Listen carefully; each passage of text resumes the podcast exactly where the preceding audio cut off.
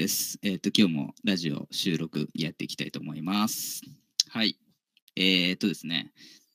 えーこれ、サクドリズの、えーラジオ、まあ、3人で、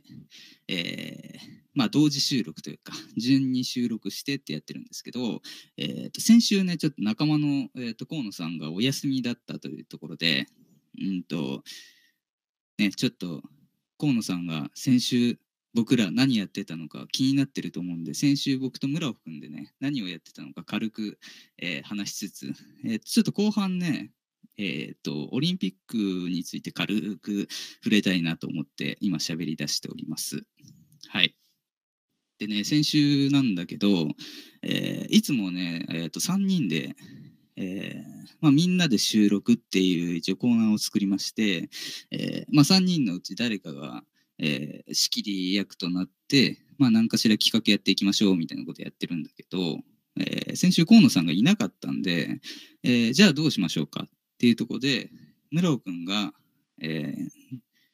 ゾンビを殺したいって言い出したんですね。あのとにかくゾンビを殺すゲームをやりたいっていう。で、それチャットベース、チャット上での会話なんだけど、なんかこのゲームやりたいみたいなのを村尾くんが挙げてて、で、まあ、調べたんだけど、今、有料なんですよ。だからここえ、これ買わなきゃいけないの？みたいな話をしてて。で、まあ、収録始まった時直接聞けばいいやと思って。で、えー始めたらですね、もう村尾くんはすでに買ってるって言うんですよ。いや、まだこっちがやるとも言ってないのに、えー買ってるどういうことだっていうなんかもうこっちも買わなきゃいけないじゃんかみたいな感じなんだけど、えーまあ調べてみるとえっ、と、まあ、パソコンで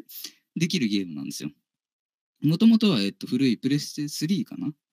とかのものが、えっとまあ、パソコン版で出ててそれをやりましょうみたいな感じなんですけど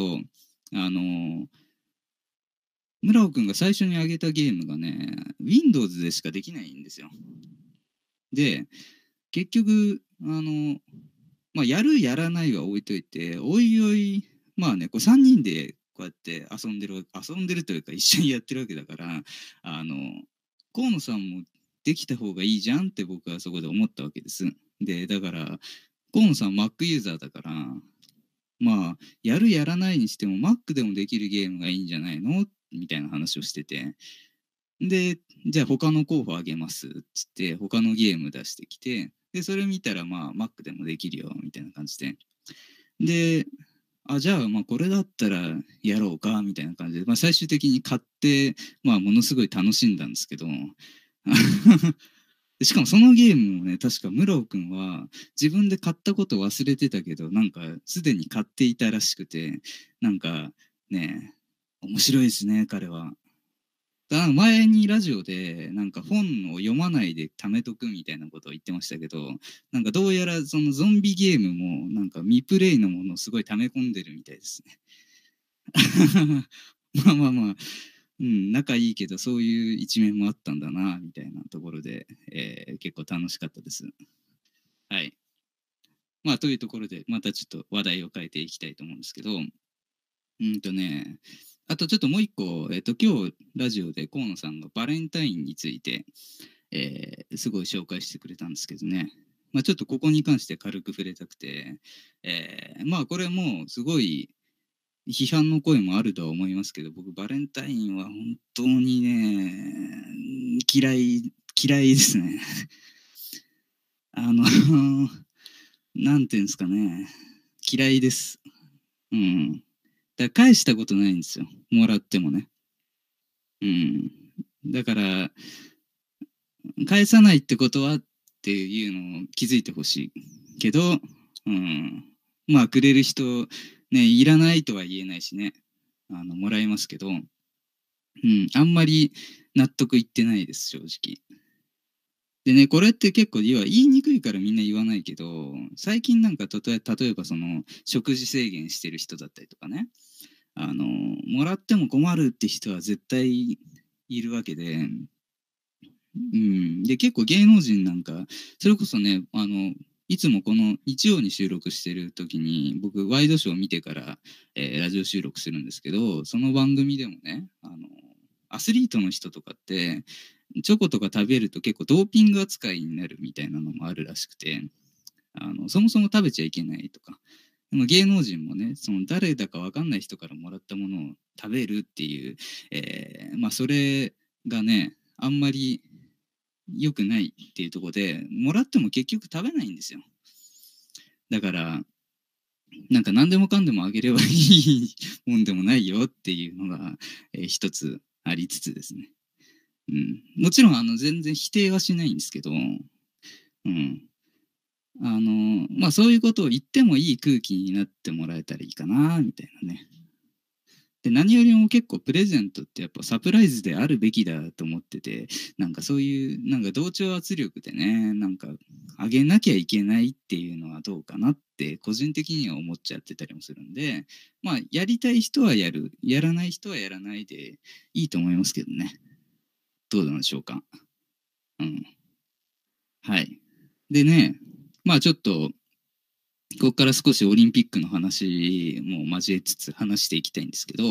えっ、と、まあ、森会長の、えっ、と、いろいろ発言の件で長引いてますよね、今。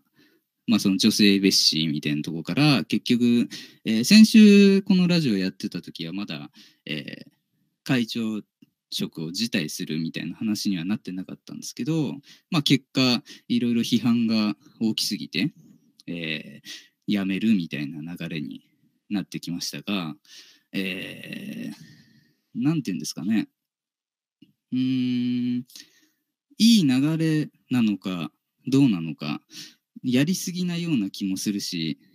どうなんでしょうかみたいなところが結構自分の中の感情としてはあって、うん、結構その、まあ、特に女性に対する発言だったりそういう差別問題っていうのは、えー、まあまあ、これも僕の捉え方次第ではあるんですけど、えー、そういうメディアを見てるとグローバルスタンダードみたいな感じで、えーまあ、海外はこうなんだから、え、もう日本は遅れてるよねとか海外に合わせていかなきゃもうなんか笑われちゃうよみたいな、えー、そういう意見が多めなような気がしています。でもなんかん、自分がちょっと引っかかってるのは、このグローバルスタンダードって、本当にグローバルなのっていうところで、あの、アメリカスタンダードじゃないのって思っちゃうんです。で、結局、さっきのバレンタインもそうだけど、なんか、合わせていく対象が偏ってないっていうのもちょっと思ってしまうところがあって、もちろんそれ自体は間違ってるとは言わないしあのねまあ女性に対する扱いとかも変えていかなきゃいけないとは思うけど、うん、あくまで平等だからそのなんかねわかりますかね？いや要は僕視点で見るとなんかあの流行りのあの倍返しをしてるようにしか見えないんですよね。なんかやり返すにしても同じレベルでやり返さなきゃいけないのになんかやりすぎじゃないっていうその感じ？ちょっと行き過ぎてる。から、えー、その辺をちゃんとバランスを取るっていう意識は持っていかないと結局逆差別になりかねないから、えーまあ、そこのところを、うん、もう少しうまいことやっていかないと、えー、みんながそういう意識を持ってね、えー、やっていかないといけないんじゃないかなって思ってたりもするわけですね。ただメディアっていうのは結局うん盛り上がってる方が喜ぶ人たちだからどうしてもそのバランスが崩れた瞬間に多数派の方にグイって寄っていくような性質を持ってるので、うん、なんか結局ね、うん、今まあ今は男性女性っていうようなところで結構差別問題日本ではね多いですけどそれこそお年寄りえー、その年齢の差別みたいなのも、えー、浮き出てくるだろうし、まあ、海外だと人種の差別も多いですよね。うん。だからまあこれをじゃあ解決するにはどうしたらいいんだみたいなところで、まあ、結構先進国では、えー、そういう性別とか年齢人種とかは問わずにもう能力能力ベースで評価しましょうみたいな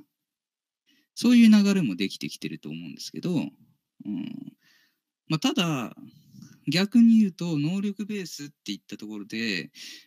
うんみんなが平等に教育を受けられるっていう状態じゃない中でそれをやっても結局裕福な人だけ有利になるよねみたいな。多分そういう問題も裏では出てくるような気がしていまして、うん、だから平等っていうのは難しいですよね、うん、だまだまだこういう問題が解決するのは先は長いんじゃないかなとか、えー、思っていたりします。っていうところでねまあちょっと話を終わりにしようと思ってたんですけど、えー、オリンピック問題について喋るとか言っときながら全然違う話をしていたことにちょっと今気づいてしまいましたね。えー、一応ここ僕の意見軽く言っとくと僕もともとそんなスポーツとか、えー、そんなに興味がない、えー、方ではあるので、えー、正直に言うとコロナとか、えー、あんまり関係なくですねオリンピック自体別にやんなくていいんじゃないって思ってる部分がありつつただ自分はそうなだけで、えーと、オリンピックに結構命をかけて、えー、生涯かけてそれで生活してる人とかもいる以上はね結構これ簡単に中心すればいいみたいなそういう問題でもないと思うので、えー、なんかね中止中止っていうのも、えー、どうなのかなもっと慎重にえー、考えなきゃいけないものなんじゃないかなって個人的には思ってます。はい。といったところで、えー、今日は終わりにしたいと思います。また次回、えー、お付き合いください。それではさようなら。